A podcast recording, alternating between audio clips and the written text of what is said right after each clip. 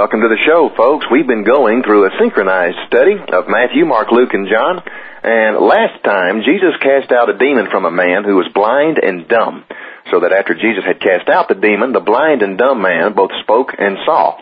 This was a major event because the demon-possessed who couldn't speak were not curable in the eyes of the religious leaders, because in their procedure for casting out demons, they first needed to get the demon to identify itself, so they could command that particular demon by name to come out of its victim. So after this, the crowds were stunned, and a great throng of people came from all over the place to get in on the commotion of what happened. But some religious leaders were also there, some Pharisees, some scribes, and they didn't like what was happening.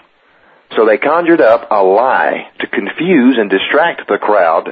They said, "This man only casts out demons because he himself is possessed by a demon." But Jesus knew their thoughts. So he responded to these liars in front of the crowds with flawless logic, peeling away the absurdity of their lie. He said, "How can Satan cast out Satan? A kingdom divided against itself cannot stand." So if I cast out demons by the power of a demon, then Satan's kingdom has become disunified. But if I cast them out by the power of the Holy Spirit, then it's a different kingdom that's come upon you, a kingdom that apparently you weren't ready for. And that was the whole point, folks. These individual religious leaders, these Pharisees, were not ready for the Messiah to show up. They knew who he was. They knew he was the Messiah, but it conflicts with their plans, whatever they are. Jesus knew this. That's why the Scripture said his response to them was made while knowing their thoughts and being well aware of their intent and purpose. The intent and purpose was to deceive the crowd and scatter Jesus' followers. That's why Jesus said, "He who isn't with me is against me, and he who doesn't gather with me scatters." But then Jesus turns his attention back to the crowds and his followers and begins to give them a little education on demons, Satan, and how it all works. He tells them that nobody is able to go into a strong man's house to plunder his property until he first restrains the strong man. And only a person stronger than the strong man can restrain him. In that little parable there, Satan is the strong man, and the planet Earth is his property. Only one stronger than Satan can first bind Satan so that Satan's property can be plundered. And with that parable, Jesus proves that on the entire scale, starting from the smallest to the highest. On a small scale, a good example is the demon-possessed. You can't cast out demons by any power other than the power of God. All other attempts to cast out demons without the power of God always result in making the situation at least 7 times worse. Whether you're talking about mediums or psychics who think they can drive out demons, or religious leaders who think ceremonies and ritualism drives out demons. None of that works. Only one stronger than the strong man can restrain the strong man himself. Then he can go in and plunder his property. But on a grand scale, as high as you can get, another example of that parable is the rule of Satan over the planet Earth. Satan is the strong man who rules over his house, the planet Earth. Only one stronger than the strong man can restrain him and defeat him. And that's exactly what's going to happen, folks. Satan is destined to be defeated by Jesus Christ personally. Man can't do it, because the strong man is too strong for them, be it physical ability or his mastery skill with cunning deception. When it comes to creating lies and the tools necessary to make those lies believable and acceptable, Satan has always been at least 3 steps ahead of the human race. Always. For more than 150 years, Satan has fooled the scientific elite with the theory of evolution. It's one of the most preposterous lies ever devised. The very lie itself is laughable. But the irony is that the very people who accept and promote that lie are the very last group of people that you would ever think would believe it. Scientists, people who study facts, hardcore evidence, cause and effect. But no. And Christians have fallen into 2 camps because of all of this. Some Christians try to marry the theory of evolution with the account recorded in Genesis by making Genesis a symbolic allegory. They do that because they don't want to be embarrassed in front of their scientifically elite friends. The rest try to educate themselves about science so they can point out the folly of evolution without getting into faith. And that's real easy to do. All you have to do is study DNA. And it's because of DNA that scientific Christians have been able to punch a devastating hole in the theory of evolution. But Satan's not worried about that, folks, because he's already got a brand new lie that's even more preposterous than evolution, just waiting to be used to replace evolution when it becomes obsolete. It's already out there. It's been out there for more than 50 years, but it's only now that it's been beginning to take root in the scientific community. But I don't want to get into all that now. The point is, only one stronger than the strong man can overpower, defeat, and bind the strong man so that then he can plunder his house. Jesus is the one stronger than the strong man. And Jesus says otherwise, when a demon is driven out of a person, it roams around searching for rest. And finding none, it goes back to the person it possessed before, finding it empty. So it goes back in and takes with it 7 other demons more evil than itself, so that the last state of that person is worse than the first. And then Jesus says, so shall it be with this wicked generation, because the Pharisees there persisted in saying that Jesus was possessed. They kept saying it over and over again. And Jesus knew their thoughts. They were evil, wicked men attempting to derail and deceive the crowds. So Jesus told them, all manner of sin shall be forgiven unto men. Blaspheme the Son, and even it shall be forgiven. But blaspheme the Holy Spirit, it shall not and cannot be forgiven. Because not only was it by the power of the Holy Spirit that Jesus was driving out demons, but it was by the power of the Holy Spirit that all men were gaining truth. Because John chapter 16, verse 13 tells us that the Holy Spirit is the Spirit of truth, and it's the Holy Spirit's personal mission to declare and reveal the truth. And he never testifies of himself, but only testifies what he hears from the Father, and only honors and glorifies the Son. That's what was going on here when the Pharisees barged in to purposefully hinder the truth, because they had traded the truth for a lie. Romans chapter 1 tells us that when men do that, God gives them up. And John chapter 3 tells us that those men have been judged already because they loved the darkness more than and instead of the light. Who is the light? Jesus is. Later he says, I am the way, the truth, and the life. No man can get to the Father except through me. Jesus is the truth. The Holy Spirit is the bearer of truth. So if you love the darkness more than the light, that is Jesus Christ, if you exchange the truth, that is Jesus Christ, for a lie, God gives you up. You've been judged already, and that cannot be forgiven, because the forgiveness that God offers is purposefully being rejected. That's the infamous unforgivable sin. You can't commit that sin by mistake or in a moment of temporary insanity. It is a continual, purposeful act of rejection. And when it becomes blasphemy is when you actively take sides against the truth and attempt to deceive others.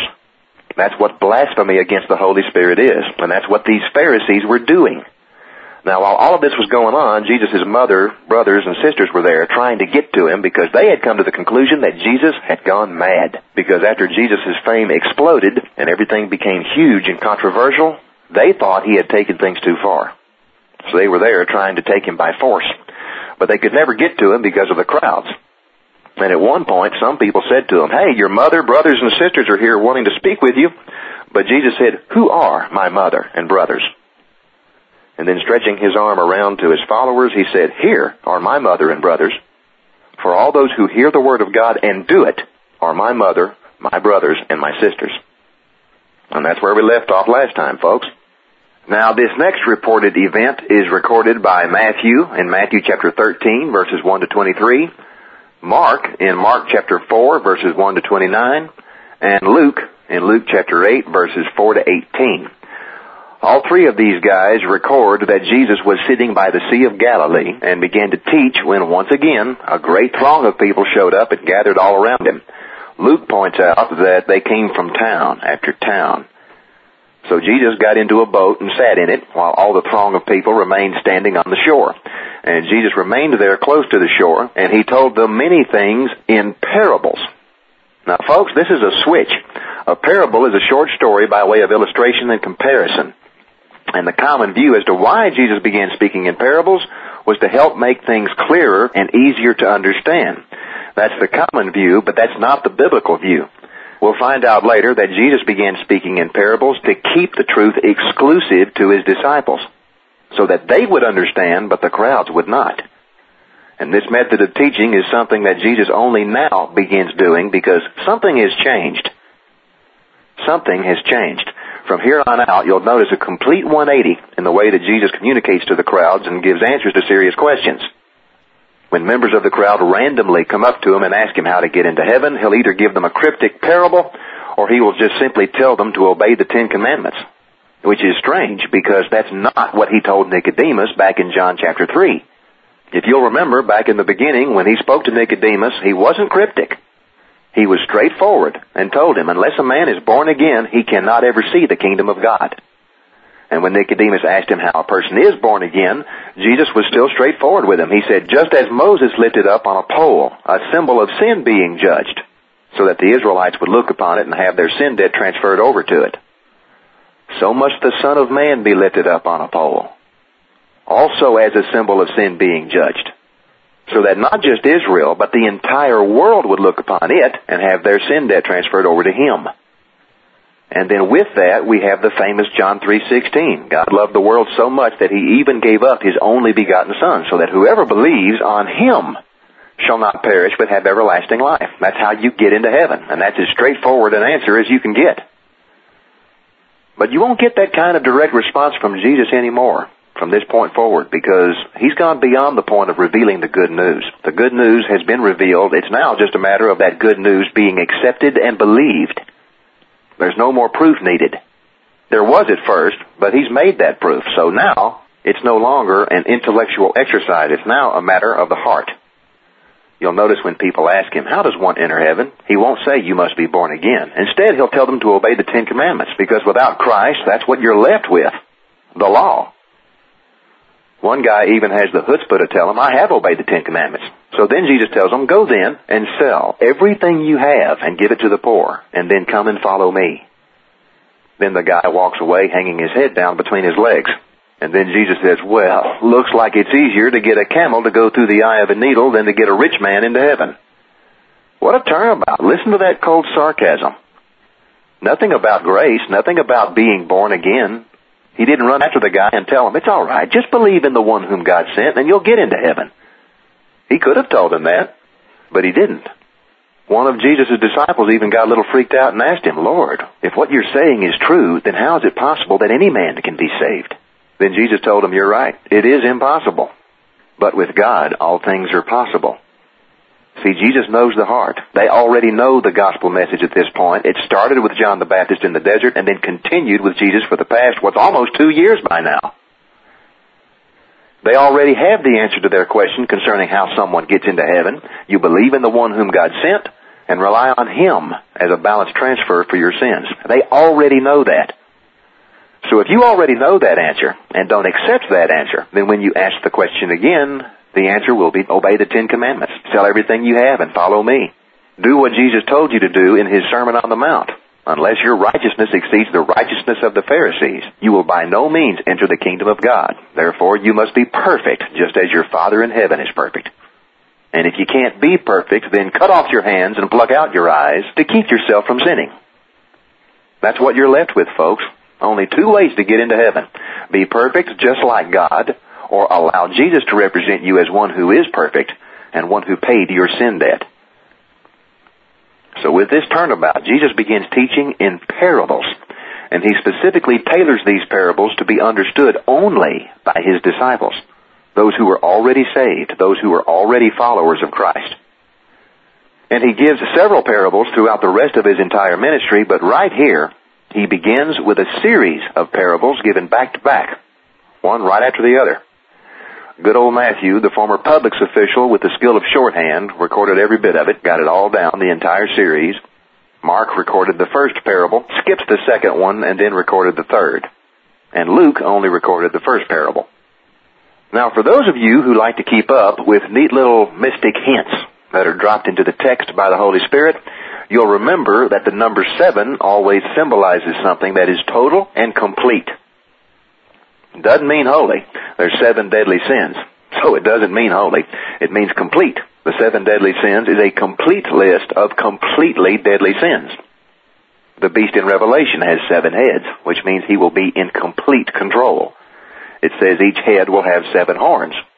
A horn was a symbol of power, so when it says 7 heads with 7 horns, it means he will have complete control with complete power. So the number 7 does not denote holiness, it denotes completeness. But because it does denote completeness, it's often associated with holiness, because holy means completely perfect. That's what the word holy means. There were 7 days of creation. It was on the 7th day that God completed his work, and made it holy. Israel prophecy, all throughout the Old Testament, is riddled with sevens. A week is seven. We have a week of days. There's also a week of weeks, a week of months, a week of years. And Daniel recorded prophecies of a week of weeks called the 70 weeks of Daniel. In the New Testament, Jesus' family tree, recorded in Matthew and Luke, is saturated with sevens and things evenly divisible by seven. So his bloodline is complete. Jesus spoke to the woman at the well with seven phrases.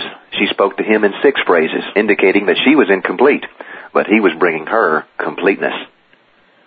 One of the symbols for the Holy Spirit is the seven candles lampstand, symbolizing the sevenfold Holy Spirit. When Jesus says, "I am the way, the truth, and the life," it alludes to the one who spoke to Moses from the burning bush. Jesus makes seven I am statements. Since the number 7 denotes completeness and the number 6 denotes incompleteness, it always bothered me that the Bible was composed of 66 books. That always bothered me because I know how careful and how precise God is with the number 7. God stresses the number 7 all throughout the Bible to symbolize completeness, and I mean he stresses it hard. Look at Jesus' genealogy. My gosh, it's absurd with the sevens in it. Computers can't replicate what the Holy Spirit did in that text. And yet, the Word of God is composed of 66 books. And I brought it up to Crystal one night while we were chewing over various things like we usually do on Fridays and Saturdays. And after I shared that with her, I could see it in her eyes. It had never occurred to her before, and it bothered her too. So we sat there and thought about it for a little bit and chewed over it. We even pondered over the possibility that maybe there are either 11 books missing or there are 11 books yet to be written that won't be written until the millennial kingdom, and had all kinds of weird conjectures. And then Crystal said, wait a minute, the book of Psalms isn't one book. It's a collection of 5 books. And if you'll look at any competent study Bible, it will show you how it's actually divided. It's actually 5 books, not one. So I thought about that and did the math in my head about the same time that she said, so that makes it a total of 70 books, not 66. The Bible is 70 books. And when she said that, I thought about Daniel's 70-week prophecy, but then I remember that the book of Revelation isn't one book either. It's 8 books. It's the revelation of Jesus Christ plus 7 letters from Jesus to 7 churches. So with all of that, the Bible is 77 books. And after I said that, we both laughed and felt proud of ourselves for figuring that out. Don't know if it's conclusive or not, but for what it's worth. But anyway, the point is, now that Jesus has decided to begin teaching in parables, we have a series of parables here given back to back, one right after the other. Guess how many? 7. So with these 7 parables put together, each parable means something significant all by itself. But collectively, in the group of 7, they will show us something even more. Now I'm going to go ahead and give away the secret, at least one of the secrets, before we get into the parables, because this will make it more fun. 7 parables, right? Parables that were specifically tailored to be understood only by his disciples, right? Only to those who were saved. After Jesus rose from the grave and went to be with his Father in heaven, he left orders to his disciples to spread the word. And then there was another guy that Jesus personally appointed named Paul. We don't see him until the book of Acts. And the major chunk of the New Testament after Acts is made up of personal letters that Paul wrote to groups of Christ followers throughout Asia. We call those Christians. Paul wrote to groups of Christians throughout Asia that he was well acquainted with, and those letters were instructional, correcting, encouraging, rich with doctrinal truth, addressed specific problems within their community, answered specific concerns and questions, and so on and so forth. Of all the groups that Paul wrote to, and he wrote to several, guess how many of them have the letters that were written to them preserved by the Holy Spirit in our Bible? 7. So with all of Paul's letters, we have something that is total and complete. All of the letters that Paul wrote, each meant something significant all by itself.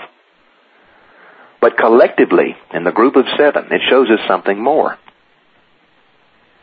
And it turns out that each parable that Jesus gave in this series of 7 parables that we're fixing to get into, the point behind each specific parable is continued in the letters that Paul wrote to a specific group. You can directly link the first parable Jesus gave to Paul's letter written to the Ephesians. You can link the second parable Jesus gave to Paul's letter written to the Philippians. Jesus' third parable to Paul's letters to the Corinthians. you can link all seven parables directly to the letters that Paul wrote to seven churches. Paul wasn't a mystic, so I don't think he was trying to do that. Well, guess what, folks? It doesn't stop there. After Paul's writings were finished, John wrote the book of Revelation. And by that time, Christianity had been around for some time now. I mean, it had grown nearly half a century. But in the book of Revelation, before John gets into the end-time scenario, the plagues, the bowls of wrath, and all that good stuff, he's simply given orders to record seven short little letters addressed to seven individual churches throughout Asia, dictated by Jesus himself. Jesus himself has something to say to seven churches. And they're not the same ones that Paul addressed. One of them is, but the rest are different. And each letter that Jesus dictated was specifically addressed to a specific church at that time. And each letter addressed specifically what was right about their group and what was wrong, what was commendable and what needed a little more work.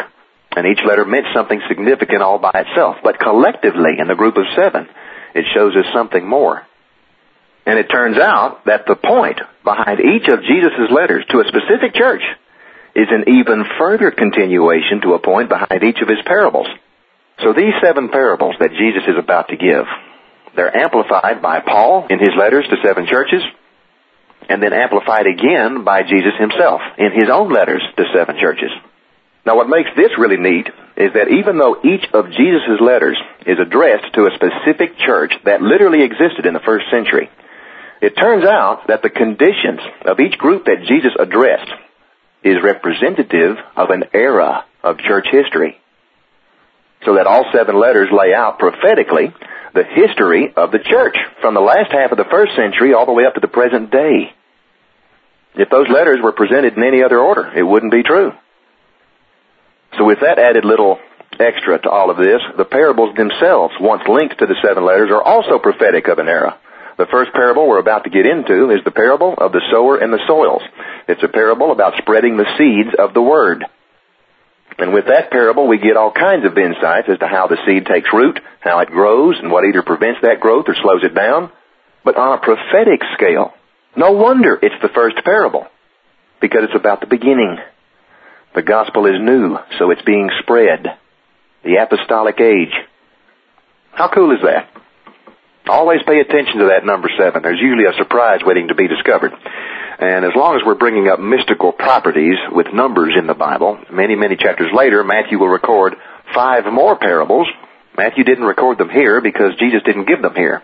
But several chapters later, Jesus will give us five more parables, and Matthew will record them. So when you've finished with the book of Matthew, add those five kingdom parables with the seven kingdom parables given here, it gives us a total of 12 kingdom parables in all. I don't know if Matthew did that on purpose, but he was writing primarily to a Jewish audience who was well-versed about the coming Messianic kingdom. So when you finish with the book of Matthew, you have a total of 12 kingdom parables in all. And that's kind of neat because the kingdom will be made up of 12 tribes of Israel. Jesus personally appointed 12 apostles, the number of Jews who are protected and sealed to survive the Great Tribulation is 144,000, which is 12 times 12,000. The measurements of everything in the kingdom will be 12 this and 12 that. Kind of neat. But anyway, starting in Matthew chapter 13, verse 1, Mark chapter 4, verse 1, and Luke chapter 8, verse 4, it says that Jesus was sitting by the Sea of Galilee and began to teach when once again a great throng of people showed up and gathered all around him. Luke points out that they came from town after town.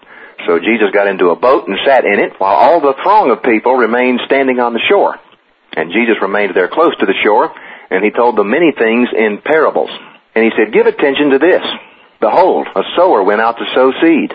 And as he was sowing, some of the seed fell along the traveled path and was trodden underfoot, and the birds of the air ate it up. Some of the seed fell on rocky soil. And almost immediately it sprouted, but when the sun came up, it was scorched because it had not taken root. It dried up and withered away because it had no moisture and it had no depth. Some of the seed fell among thorns. Seed sprouted, the thorns and thistles pressed together and grew up with it and utterly choked it off and suffocated it so that it yielded no grain. But other seed fell into good soil and brought forth grain, and growing up, increasing, and yielding a crop up to 30 times as much, some 60 times as much, some 100 times as much as was sown." And Jesus called out and said, "He who has ears to hear, let him hear and listen. Folks, this is known as the parable of the sower and four soils. And fortunately, we don't have to do any digging to interpret this parable because Jesus himself is going to explain it here in a minute. But first, Jesus is going to respond to his disciples who ask him why he's now teaching in parables to begin with. Mark and Luke's record of his response is short and sweet, while Matthew's is more in-depth, as with all conversations recorded by Matthew. Luke records in Luke chapter 8, verses 9 and 10, it says, "When his disciples asked him the meaning of this parable, he said to them, 'To you it has been given to know the mysteries and the secrets of the kingdom of God, but for others they are in parables, so that looking they may not see, and hearing they may not comprehend.'" Mark records in Mark chapter 4, verses 10 to 12, it says, "As soon as he was alone, those who were around him with the 12 apostles began to ask him about the parables. And he said to them, 'To you has been entrusted the mystery of the kingdom of God. But for those outside of our circle, everything becomes a parable, in order that they may look but not see and perceive, and in order that they may hear but not grasp and comprehend.'" Now, folks, Jesus is about to drop a bomb on us here and say why he's keeping it unperceivable and uncomprehendable to those outside the circle. And I'm going to read it first from the King James. He says he's doing it lest they should be converted and their sins should be forgiven them. Now, folks, I spent over 3 hours cross-referencing several translations of the last part of that verse. I dug out my classic Strong's Concordance, went over to blueletterbible.org and did a word-for-word lookup, read several commentaries, listened to a few audio commentaries, but this is one of those verses that presents a real serious problem because it sounds like it's a contradiction of 2 Peter chapter 3. When Peter talks about the timing of the end, when God raptures up the Christians off the earth before sending his wrath upon it, Peter admonishes the readers to his letter that God's prolonging of that event isn't because he's slow, but because he's patient and long-suffering and not desiring that any should perish, but that all should turn to repentance. Well, if the Father doesn't desire that any should perish, but that all should turn to repentance, then why is Jesus going out of his way to speak in parables so that those who don't understand him won't repent? That's the feel you get from this. But that can't possibly be what this really means, can it? The only competent translation other than the King James that brought me any comfort was the Amplified, and I say competent because there were many modern English translations that completely whitewashed this verse. Most of our modern translations do that. They go out of their way to keep the scriptures from being offensive rather than accurately interpreting what was originally written in Greek. So there were a lot of modern translations that made me feel better about this verse, but I didn't trust them, because I know what those modern translations are all about. I don't want to feel better just for the sake of feeling better. I want to feel better after understanding what this verse really means and how it fits with the rest of the Bible. The competent modern translations, such as the New American Standard, the English Standard Version, and the ISV, they're very competent, but they didn't translate this verse in any way in which the end result was any different than what the King James said. But the Amplified Bible made one suggestion based upon the research of Kenneth West, who was a professor of New Testament Greek at Moody Bible Institute. He published a volume of word studies from the original New Testament Greek. And it's his conclusion that where it says Jesus is speaking in parables, keeping it incomprehensible to those outside the circle, lest at any time they should be converted and their sins be forgiven, it's his conclusion the sin that Jesus is referring to is their willful rejection of the truth. And that made me feel better because not only does it resolve what at first seemed like a contradiction to 2 Peter chapter 3, but it fit right in line with the unforgivable sin that just transpired in Matthew and Mark, because they willfully rejected the truth. And Jesus brought up the doctrine of the unforgivable sin. So I felt better about this, but I wasn't completely sold just yet. So then I went over to Matthew's record of this conversation and read what it said. And folks, I wish I had done that first because it explains everything. Thank goodness for Matthew and his excellent shorthand skills because like everything else, he got every bit of this conversation down. And what Jesus said confirms Kenneth West's research. This is in Matthew chapter 13 starting in verse 10. It says, "The disciples came to him and said, 'Why do you speak to them in parables?' And he replied to them, 'To you it has been given to know the secrets and the mysteries of the kingdom of heaven, but to them it has not been given. For whoever has what, folks? the knowledge of the secrets and mysteries of the kingdom of heaven Jesus just spoke of. For whoever has that knowledge, to him will more be given, and he shall have more in abundance. In other words, spiritual knowledge. For whoever has it, to him will more be given, and he shall have more in abundance. But from him who has not, even what he has will be taken away. Wow. So from him who doesn't have that spiritual knowledge, even what little he does have, or what little he thinks he has, it will be taken away from him. Why? Let's keep reading, verse 13. Jesus says, "This is the reason that I speak to them in parables, because having the power of seeing, they do not see. And having the power of hearing, they do not hear. Nor do they grasp and understand. In them indeed is the process of fulfillment of the prophecy of Isaiah, which says, by hearing you shall indeed hear, but never grasp and understand. And by seeing you shall indeed see, but never perceive." Jesus is quoting Isaiah chapter 6, verses 9 and 10, folks. Then Jesus says, "For this nation's heart is waxed gross, and their ears are heavy and dull of hearing, and their eyes they have tightly closed." Okay, let me interject there for a minute. So it's because of their heart that they are the ones who are making their ears incapable of hearing. And it's because of their hearts that they themselves have tightly closed their eyes. Why do they do that? Jesus continues. He says they do it, lest at any time they should see with their eyes and hear with their ears and should understand with their heart and should be converted, and I should heal them. So technically, it's not Jesus' fault that they don't understand. The heart chose not to believe. What did Paul say in Romans chapter 1? That their hearts were darkened, so that then they became fools. See, their hearts are not darkened because they're fools. They're fools because their hearts were darkened. Jesus said in John chapter 3, "The light has come into the world, but there are those who choose to disbelieve because they love the darkness more than the light. So when the light comes, they run off into the darkness." It doesn't make any difference how hard you look for the light. You can't see the light if you're hiding in the dark. But those who love the light, those who are not repelled by it, they're attracted to it, so they come out into the light, and they bathe in the light and constantly want to glare into the light. So the more they look into the light, the more light they will see. Let's back up to verse 13 and read that again. Jesus says, "This is the reason that I speak to them in parables, because having the power of seeing, they do not see." In other words, they're capable of seeing, but they choose not to see. They have the power within themselves to get it. They have the power of seeing, but they choose not to see. "This is the reason that I speak to them in parables, because having the power of seeing, they do not see. And having the power of hearing, they do not hear. Nor do they grasp and understand. In them indeed is the fulfillment of the prophecy of Isaiah, which says, by hearing you shall indeed hear, but never grasp and understand. And by seeing you shall indeed see, but never perceive." It all starts in the heart. And from the heart, what did Jesus say? From the heart, the mouth speaks. And with this, we can conclude that not only does the mouth speak, but from out of the heart, the eyes either see or don't see. And the ears either hear or don't hear. And then Jesus says, "For this nation's heart is waxed gross, and their ears are heavy and dull of hearing, and their eyes they have tightly closed, lest at any time they should see with their eyes and hear with their ears and should understand with their heart and should be converted, and I should heal them." Why is the unforgivable sin unforgivable? It's because they won't let Him forgive them.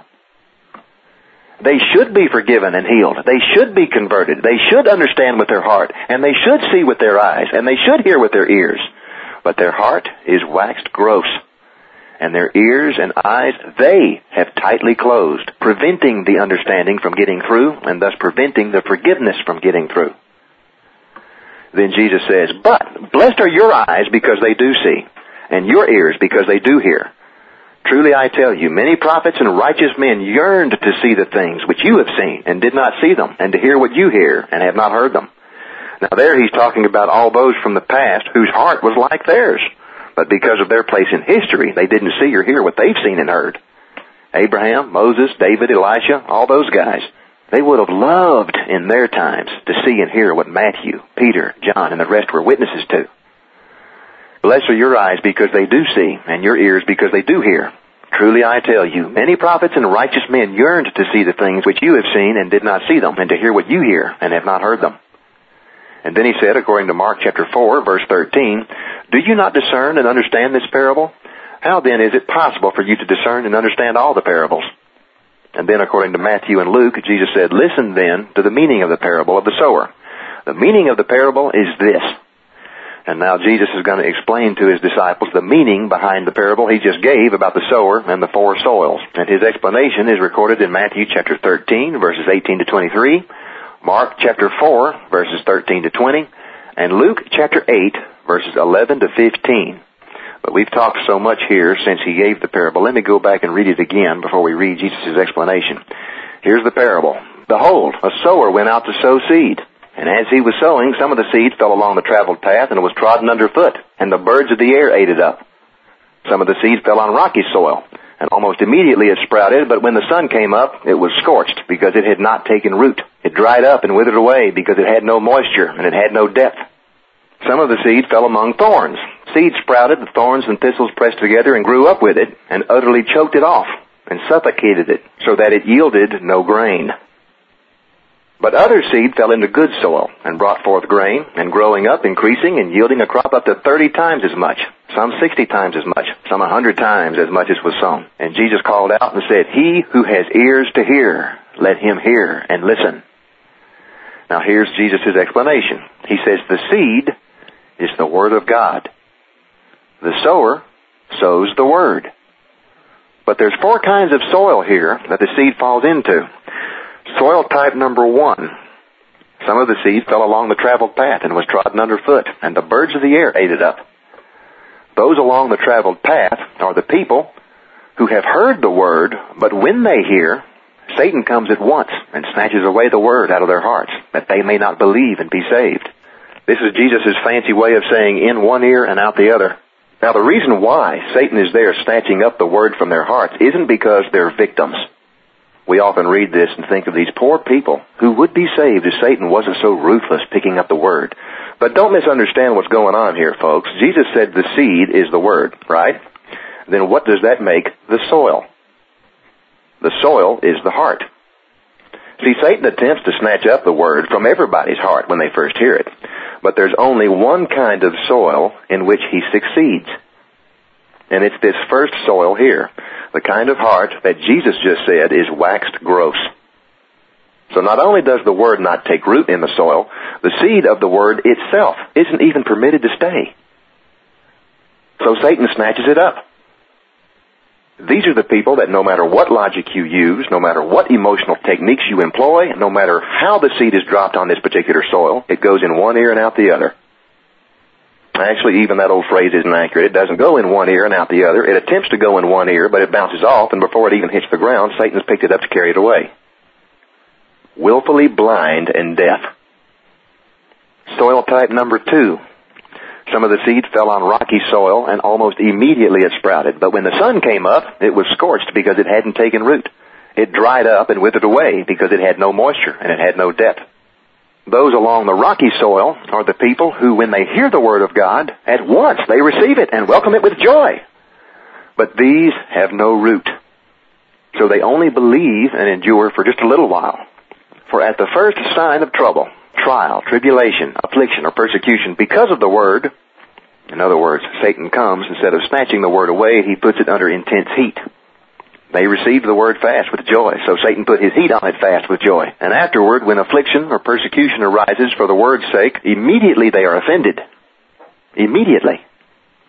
They don't stop and say, wait a minute, let's dig into the Bible for some answers here and see what's going on. No, they just throw their hands up in the air and say, oh well, I knew it was too good to be true. No roots. And I've known folks like that. Boy, they're excited. They've got a Bible with them. They're chomping at the bit. Jesus this, Jesus that, Holy Spirit this, Holy Spirit that, amen, hallelujah. I mean, it's nauseating. Every time I see people like that, I'm thinking, yep, rocky soil. Because when they first sprout up, they won't calm down. They've got to keep that emotional high running 24/7. They got to keep themselves psyched up. They attend 3 church services on Sunday, another service on Wednesday, another one on Friday, then another one on Saturday, and every time they see you, they're inviting you to join them. There's always a meeting, there's always a service, a play, something going on somewhere that they want you to join them in, and they won't take no for an answer. You actually have to hurt their feelings to get them to leave you alone. And they're passing out tracts to everybody. They're leaving them behind videotapes at the video store. They're dropping them in bathrooms. They're all over the place, and their entire verbal speech is riddled with biblical-sounding cliches. They call you brother. Hey, Brother Josh. Hey, look, my brothers and sisters, it's Brother Josh. Praise Jesus. Thank the Father. Hallelujah. Amen. Praise God. And then 3 years later, you find out on the news that he's been arrested for child rape or murder or selling drugs, and you think to yourself, how did you go from where you were to where you are now? What happened? Now, the question that always rises when you talk about these folks is, were they saved? And that's always the first theological debate that every Christian gets into when they first start exploring the Bible. Unfortunately, you can't avoid it, and you need to do your own research, pray about it, and search the Scriptures to come to the truth yourselves. But it's a continual debate that's held passionately. There's two extremes. One side says you can get saved, and then because of circumstances like this, you can lose your salvation. But that doctrine violates entire books of the Bible. You have to completely ignore the book of John and Romans and Ephesians to believe that nonsense. But the other extreme is that you'll hear phrases like, well, I believe in once saved, always saved. Well, I do too, but how do you define the term once? If you mean people like this here, who receive the word at once with excitement and passion, but then wither away because of the heat, I'd have to disagree with you. Because it clearly says here, the word didn't take root, which means it never really entered the heart to begin with. It was all external. What you see are the blossoms above the rocky soil. You can't see its roots. You can't see the heart. But God does.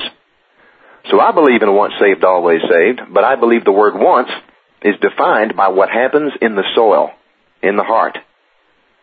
Did the word take root or not? And I find it interesting, the Amplified Bible here even adds the word moisture. It hadn't taken root to absorb the moisture of the earth. In other words, it didn't get watered. What is water biblically a symbol of? The Holy Spirit. What did Jesus tell Nicodemus? No man can enter the kingdom of God unless he is reborn in the Holy Spirit. So people like this were never saved to begin with, folks. And it's always a shock to us because we don't see the roots. No roots. Soil type number 3. Some of the seed fell among thorns, and when the seed sprouted, the thorns and thistles pressed together and grew up with it and utterly choked it off, and it yielded no grain. The people who receive the word among thorns are the people who hear, but as they go on their way, they are choked off and suffocated with the anxieties of life, and the cares, and the riches, and the pleasures of life, the distractions of the age, the cravings and desires of pleasures that are nothing more than illusions. All of it works together, presses in together just as thorns and thistles do to choke out and suffocate, and the person becomes unfruitful, brings no fruit to perfection. Now, folks, all of us are in danger of falling into this category here because all of us have to deal with the distractions of the age. This isn't talking about people who are not saved because unlike the first two soils, here the seed actually took root. So the seed here is actually planted. Its roots are in the soil, being nurtured by the moisture of the soil. But all of us, and I mean every last one of us, has to deal with Satan's distractions, be they enjoyable distractions such as TV and entertainment, or an active social life, a career, or other distractions that we don't enjoy, but they constantly absorb all of our attention, all of our efforts, all of our strength and energy. And that can take the form of all kinds of things. You could put a career into that category because you're trying to meet financial obligations that never seem to get met. Or maybe you're politically active. The future of the country is at stake. You know, all of it works together. That's why Jesus so eloquently describes it all as thorns and thistles that press in together to choke out the bearing of fruit. To bear fruit, you have to grow upward to rise above the thorns and the thistles. Now, you're never going to get rid of the thorns and thistles. You have to grow above them. And that's tough to do until it's a habit, and it's something that you always have to choose to rise above. Sometimes you'll succeed, sometimes you'll fail. The goal is to grow upward as much as you can so that the thorns and thistles won't completely choke off the ability to bear fruit. And that's what Jesus is talking about here. Even if it's just one little yield, that's still bearing fruit. The thief on the cross probably didn't think that he bore much fruit because he just got saved hours before he died. But what he didn't know is that his testimony would be recorded by the Holy Spirit in the Gospels so that it would be retold over and over again for the next 2,000 years.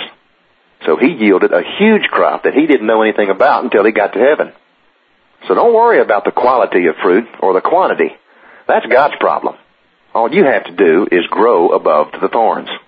The fruit will come all by itself. When we get to heaven, the very first thing we will face is a judgment seat of rewards.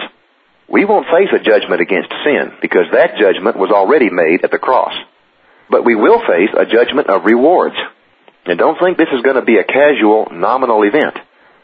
All of us will receive rewards based upon the fruit that we bore, and none of us will bear the same amount of fruit. But the last thing you want is to be someone who bore no fruit because you allowed the thorns and the thistles to completely dominate your growth. If that happens, the judgment seat of rewards could be an emotionally painful event, because that's when we will see our lives and every opportunity and every action or inaction the way God saw it. And with some of us, Jesus is going to express disgust.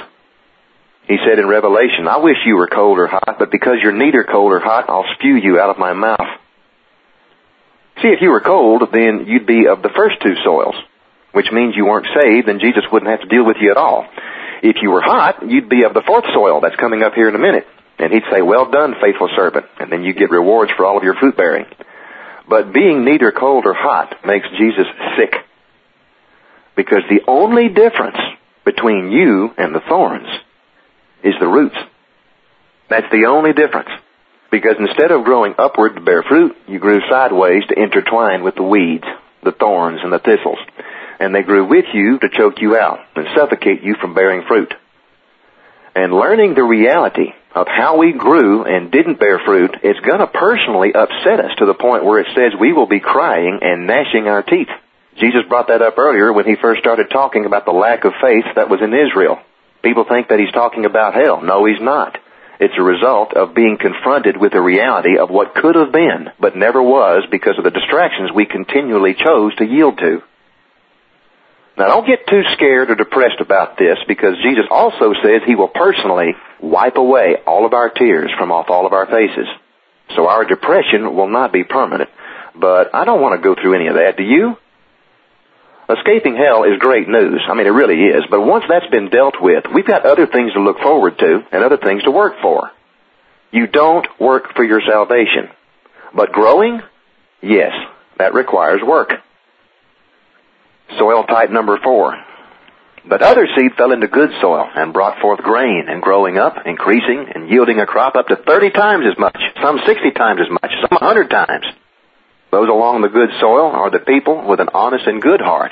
Having heard the word and understood it, they receive it, they keep it, and they bring forth fruit with patience, and yielding a crop up to 30 times as much, some 60 times as much, some 100 times as much has been sown, and all with patience.